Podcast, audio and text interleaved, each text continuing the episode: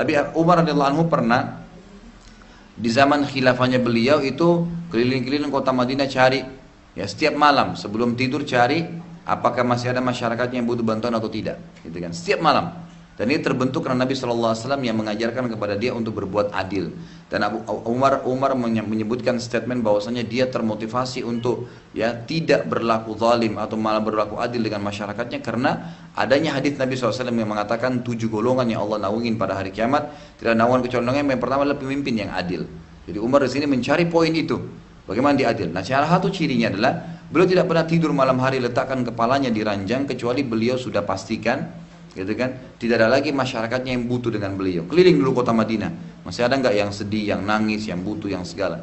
Satu hari pernah tiga hari Umar sakit tidak bisa keluar dari kota Madinah. Tidak bisa keliling malam hari gitu. Habis sholat isya beliau keliling. Dan cirinya beliau selalu jalan sendiri dan bawa cambuk gitu kan? Cambuknya itu untuk mencambuk orang-orang yang begadang tanpa sebab. Itu Umar lakukan tuh.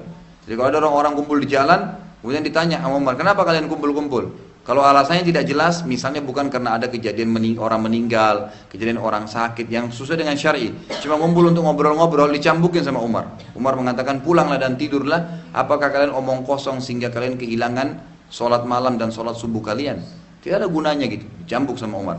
Nah Umar juga keliling cari siapa kira-kira orang yang butuh bantuannya. Setelah tiga hari sakit, hari keempat Umar keluar dan beliau lihat di kejauhan kota Madinah ada api unggun. Lalu beliau dekati ternyata ada seorang ibu yang sedang menangis dan di sebelahnya ada anaknya tiga orang yang dua nangis yang satu tidur. Dan di sebelah anak ini ada panci yang sedang dipakai masa. Umar bertanya wahai amatullah wahai hambanya Allah apa yang kau lakukan? Kata ibu tersebut saya sedang masak ma batu. Saya sedang masak batu. Jadi dibuka pancinya di batu. Kenapa anda masak batu? kata Umar. Dia bilang anak-anak saya sudah tiga hari lapar. Nggak punya makanan.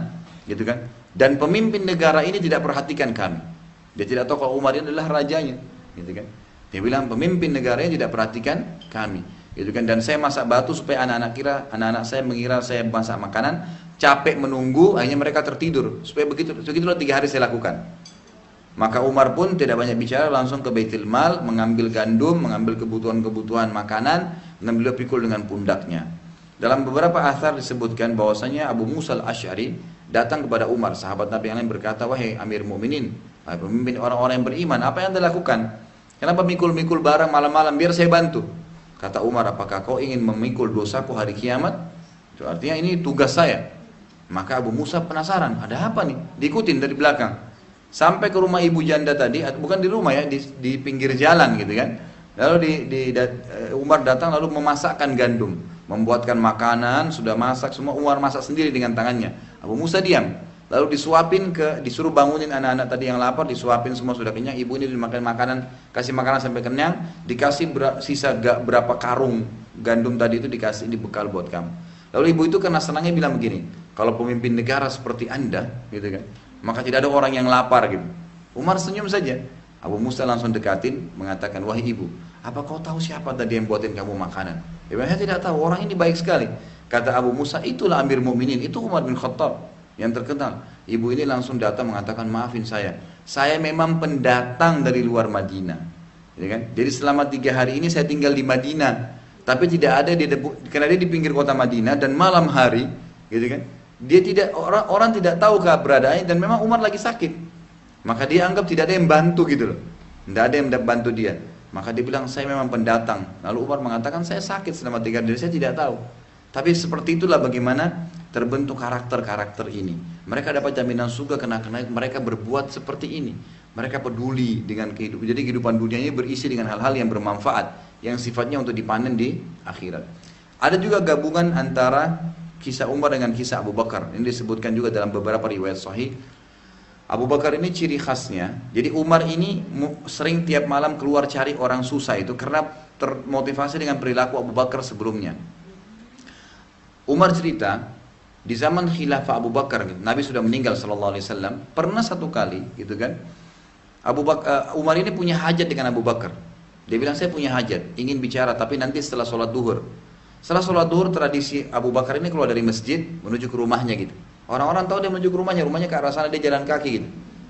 Terus kemudian uh, Umar bilang saya ikutin. Setelah itu Begitu saya tiba di rumahnya, saya salam dari luar, Assalamualaikum, yang jawab istrinya, Waalaikumsalam. Terus langsung Abu Umar tanya, Mana Abu Bakar? Kata istrinya, Abu Bakar gak pernah pulang jam seperti ini. Siang-siang ini gak pernah, nanti habis asar baru pulang. Loh kata Umar, setiap hari kami saksikan Abu Bakar selalu keluar dari menuju ke arah rumahnya. Kata istrinya gak pernah. Gak pernah Abu Bakar pulang sejam-jam seperti ini. Umar penasaran, Umar cerdas, dia nggak tanya Abu Bakar. Tunggu besok, gitu kan? Habis sholat duhur, Abu Bakar keluar, Umar ikutin dari belakang, diam-diam. Abu Bakar ini begitu li, pas depan rumahnya, dia lihat kiri kanan, gak ada orang yang lihat, dia jalan terus, dia nggak masuk rumahnya. Supaya orang nggak tahu gitu, dia jalan terus. Umar ikutin sampai di pinggir kota Madinah ada satu rumah terpencil gitu di perbatasan Madinah. Itu rumah sudah sangat tua, kemudian di dalamnya ada seorang ibu yang buta matanya, janda, nggak punya anak, nggak punya siapa gitu. Sudah tua sekali, lumpuh dulu di atas kursi, di atas ranjangnya. Lalu datang Abu Bakar masuk memberikan salam, lalu Umar lihat dari jendela, Abu Bakar rumahnya membuatin masakan makanan, ditaruh di sebelahnya ibu itu, bajunya dicuciin, disapuin rumahnya. Ini Abu Bakar nggak kenal orang ini, gitu kan? Sudah selesai semua rapi, disiapin baju untuk besok, sudah kemudian ditun, di, diberikan apa yang dibutuhkan, lalu Abu Bakar mengatakan, saya pamit besok saya datang lagi. Tiap hari begitu. Pergilah Abu Bakar, dia pulang. Um, Abu Bakar tidak tahu kalau ada Umar gitu. Setelah jauh Umar lalu salam lagi kepada ibu tersebut. Setelah salam pamit masuk diizinkan. Lalu Umar tanya begini, wahai ibu, siapa tadi yang datang itu? Yang datang tadi siapa? Kata ibu itu apa? Saya tidak tahu siapa. Dia tidak bilang, saya Abu Bakar ya enggak. Saya tidak tahu siapa. Terus Umar bilang, sudah berapa lama dia lakukan ini? Ya, apa yang dia lakukan? Kata ibu itu dia tiap hari cuciin baju saya, bersihin tempat tidur saya, rumah saya, kemudian siapin kebutuhan saya satu hari, besok dia datang lagi. Terus kata Umar, sejak kapan dia lakukan? Kata ibu itu sudah lama. Saya sudah nggak ingat gitu. Dari mesin Nabi hidup. Ini sudah lama sekali Abu Bakar lakukan, tidak ada yang tahu gitu. Lalu Umar menangis sambil berkata, dengan poin inilah, maksudnya dengan masalah seperti inilah Abu Bakar mengalahkan kami. Jadi hal-hal yang tidak bisa dibayangkan gitu. Tapi ini terbongkar semua dengan sejarah. Kita jadi tahu gitu kan, bagaimana kita harus melakukan ini. Kita bahkan mungkin bertetangga dengan rumah anak yatim tidak pernah sumbang sedikit pun gitu kan. Atau ada tetangga kita miskin tidak pernah kita peduli dengan mereka. Maka apa uh, realisasi daripada janji-janji Nabi Shallallahu Alaihi Wasallam dalam fadilah-fadilah membantu anak yatim gitu kan? Bukan hanya setahun sekali tapi tiap hari kalau perlu tiap bulan kita punya uh, langganan yang kita harus bisa panen pahala dari mereka. Itu di antara contoh-contoh dan banyak sekali. Ya yang kita akan lihat nanti dalam sejarah-sejarah. Dan begitu juga dengan Utsman bin Affan radhiyallahu anhu Sahabat Nabi yang mulia kita akan temukan nanti banyak sekali kisah. Dan Utsman ini punya kelebihan yang berbeda lagi, gitu kan? Yang berbeda. Jadi beliau uh, satu-satunya laki-laki di muka bumi ini, kalau saya sering bahasakan begitu ya. Kalau dalam Islam, kalau dalam syariat Islam juga yang ada perintah agama untuk menikahkan anak perempuan kita dengan dia, gitu loh. Jadi nggak ada laki-laki seperti dia gitu. Makanya Nabi SAW menikahkan Utsman dengan dua anak perempuannya. Ya, pertama Ruqayyah setelah meninggal maka dinikahkan dengan Ummu Kalthum, gitu kan? Kata Nabi Wasallam, saya menikahkan kedua anak perempuan saya dengan Utsman karena perintah dari langit. Allah yang suruh gitu. Enggak ada laki-laki seperti dia. Dan beliau bersabda dalam hadis, wahai muslimin ya semua, ya, nikahkanlah anak perempuan kalian dengan Utsman karena aku menikahkan kedua anak perempuanku dengannya karena perintah dari langit. Artinya disuruh kita datangi dan menawarkan anak gitu. Hanya kepada Utsman Ada apa dengan Utsman ini? Ternyata di antara fadilahnya yang luar biasa adalah pernah Nabi SAW, Nabi SAW di musim uh, panas beliau duduk di sebuah kebun gitu kan? Kebun kebun di pinggiran kota Madinah. Kemudian beliau merendam kakinya di air dingin. Beliau rendam kakinya. Sambil baju beliau digulung sampai ke atas lutut Lalu Abu Musa al-Ash'ari berkata, sahabat Nabi, berkata, aku waktu itu, waktu itu, waktu hari itu mengikuti Nabi SAW dan niat ya untuk menjadi penjaga Nabi di pintu kebun. Dan Nabi SAW tahu itu. Maka dia pun akhirnya menjaga pintu. Kata Abu Musa, tiba-tiba Abu Bakar datang. Lalu Abu Bakar berkata, izinkanlah aku pada Rasulullah karena aku ingin masuk bersama beliau. Kata Abu Musa, baik, tunggulah di sini, saya akan pamitkan. Di pinggir, di pintu uh, apa namanya pintu masuk kebun. Abu Musa masuk dan mengatakan ya Rasulullah Abu Bakar minta izin kepada anda ingin duduk bersama anda. Kata Nabi SAW izinkan dia dan sampaikan berita gembira dia termasuk penghuni surga. Ini jaminan berarti dia masuk surga gitu kan. Lalu masuk Abu Bakar, Abu Bakar duduk di sebelah kanan Nabi SAW dan menggulung, ikut menggulung baju beliau sampai di atas lutut. Kita lututnya, jadi lututnya sempat kelihatan gitu lah. Mengikuti Nabi SAW dan merendamkan kakinya juga di gandangan air itu. Lalu datang yang kedua Umar. Datang Umar radhiyallahu anhu dan pamit kepada Abu Musa al-Asyir. Abu Musa mengatakan tunggu sebentar saya pamitkan kepada Nabi. Lalu dipamitkan kepada Nabi SAW. Nabi mengatakan izinkan dia masuk dan sampaikan bahwasanya dia termasuk penghuni surga dan dia akan mati syahid. Dan ternyata memang Umar betul terbunuh mati syahid ditusuk oleh bulu lu gitu kan. Umar pun masuk duduk ke sebelah kiri Nabi SAW dan menggulung juga bajunya sampai di atas lutut. Rendamkan juga kaki di genangan air tadi. Sampai mereka ngobrol-ngobrol. Datang Utsman. Yang ketiga datang Utsman ini yang jadi inti bahasan kita. Lalu pamit dengan Abu Musa. Abu Musa masuk ke dalam, menyuruh nunggu Utsman di pintu. Lalu dia masuk ke dalam mengatakan, ya Rasulullah, Utsman pamit mau masuk. Boleh nggak? Kata Nabi SAW, eh, izinkan dia dan sampaikan dia termasuk penghuni surga dengan adanya cobaan yang akan menimpa dia di akhir hidupnya. Karena memang Utsman terbunuh dan matinya dia menjadi fitnah, gitu kan? Dia dibunuh oleh orang-orang yang tidak jelas siapa yang membunuhnya. Intinya Utsman nanti ada kisah sendiri bagaimana dia terbunuh gitu. Tapi waktu Utsman masuk ke dalam kebun dan Nabi SAW lihat Utsman, Nabi SAW tiba-tiba menurunkan baju beliau menutup lututnya. Nabi menutup lututnya. Abu Bakar sama Umar melihat yang tersebut. Umar yang nyaut. Umar mengatakannya Rasulullah. Kenapa tadi waktu kami baru datang Anda tidak tutup? Kenapa waktu Uthman datang Anda tutup? Apa kata Nabi SAW? Ala astahi min rajulin istaha minhul malaikat. Ini fadilah paling besar bagi Uthman. Beliau mengatakan, tidakkah saya malu dengan seseorang yang malaikat pun ya, malu dengannya. Jadi Uthman itu malaikat malu dengannya. Sebagian ulama mencatat atau eh, menukil dalam sejarah, Uthman ini tidak pernah bahkan melihat kemaluannya sendiri. Radhiyallahu bahkan tidak pernah melihat hal-hal yang haram, dijaga pandangannya. Luar biasa gitu. Jadi memang malaikat pun malu dengan Utsman radhiyallahu Itu satu hal yang luar biasa. Nah, ini kita bisa ngambil pelajaran-pelajaran seperti apa sih dari kehidupan mereka ini. Orang-orang soleh ini gitu kan dan itu kita ambil dari sejarah. Utsman juga terkenal dengan sodokahnya yang luar biasa.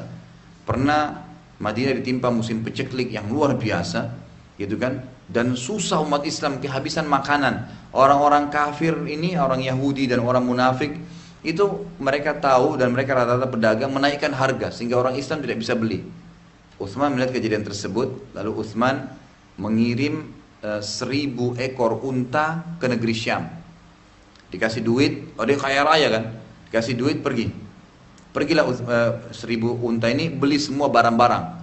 Kebutuhan-kebutuhan semuanya, kebutuhan yang mereka butuhkan pada satu dari makanan-makanan segala dibuat. Seribu ekor unta. Sudah begitu tiba ke Madinah, sebelum tiba di Madinah, pedagang-pedagang yang ada ini dari orang Yahudi, orang munafik ini menghadang kafilah itu sebelum masuk Madinah. Lalu bertanya kepada yang pimpin, siapa punya, siapa pemilik kafilah ini? Kata mereka, Utsman bin Affan. Kalau gitu panggil dulu, kami ingin negosiasi. Mereka mau beli nih sebelum masuk di Madinah gitu. Mereka pikirin dagangan, Baik, dilaporkanlah kepada Utsman. Utsman datang. Utsman tanya, ada apa? Dia bilang, kami ingin beli dagangan anda. Utsman bilang, berapa berapa kalian berani taruh harga? Jadi yang ada satu orang Yahudi bilang begini, saya akan tambah setiap produk ya satu kali lipat, artinya 100%. Kalau satu dirham jadi dua dirham. Semua produk ini seribu ekor unta saya beli. Jadi sudah 100% keuntungannya gitu. Ya, satu kali lipat. Lalu kata Utsman, tidak, saya ingin lebih. Ada yang bilang saya tambah dua kali lipat per produk, gitu kan dari harga dasarnya. Utsman bilang saya ingin lebih. Ada yang bilang tiga kali lipat. Terakhir Utsman selalu bilang saya ingin lebih. Sampai terakhir yang mengatakan ini orang paling kaya Yahudi bilang saya akan tambah lima kali lipat Utsman dan yakin tidak ada orang yang tambah lebih dari itu. Jadi kalau kita beli sepuluh ribu jadi lima puluh ribu, beli sejuta jadi lima juta, gitu kan. Jadi berlipat-lipat. Kata Utsman tidak, saya ingin lebih. Lalu mereka diam semua. Ya, ada satu orang mengatakan, Utsman, siapa yang mau beli lebih dari itu? Dia bilang, tunggu, kalian mau tahu? Tunggu sebentar. Utsman suruh semua pengawal seribu ekor unta itu masuk ke Madinah, iklankan. Panggil semua umat Islam tidak terkecuali untuk ngumpul. Ngumpul semua, lalu Utsman bilang, semua seribu ekor unta ini untuk kalian. Gratis, lillahi ta'ala gitu. Ambil aja kebutuhan kalian. Maka semua umat Islam pada ngambil-ngambilin. Dan di situ dalam riwayat dikatakan terpenuhi kebutuhan mereka sampai sebulan. Semua rumah. Jadi ke kemiskinannya umat Islam ini hilang tiba-tiba dengan perbuatannya Utsman radhiyallahu anhu. Itu luar biasa gitu. Sedekah dengan hartanya tidak tanggung-tanggung gitu kan. Habis semua. Maka Utsman balik setelah dibagi dan ini pedagang-pedagang yang biasa pikirnya cuma duniawi, tidak pernah mau memberi gitu kan. Bahkan mungkin kalau makanan nanti sudah rusak baru mau dikasih orang gitu kan. Ini enggak memang. Utsman radhiyallahu anhu memperlihatkan balik ke arah mereka lalu berkata, ini semua mereka melongo ngeliat nih.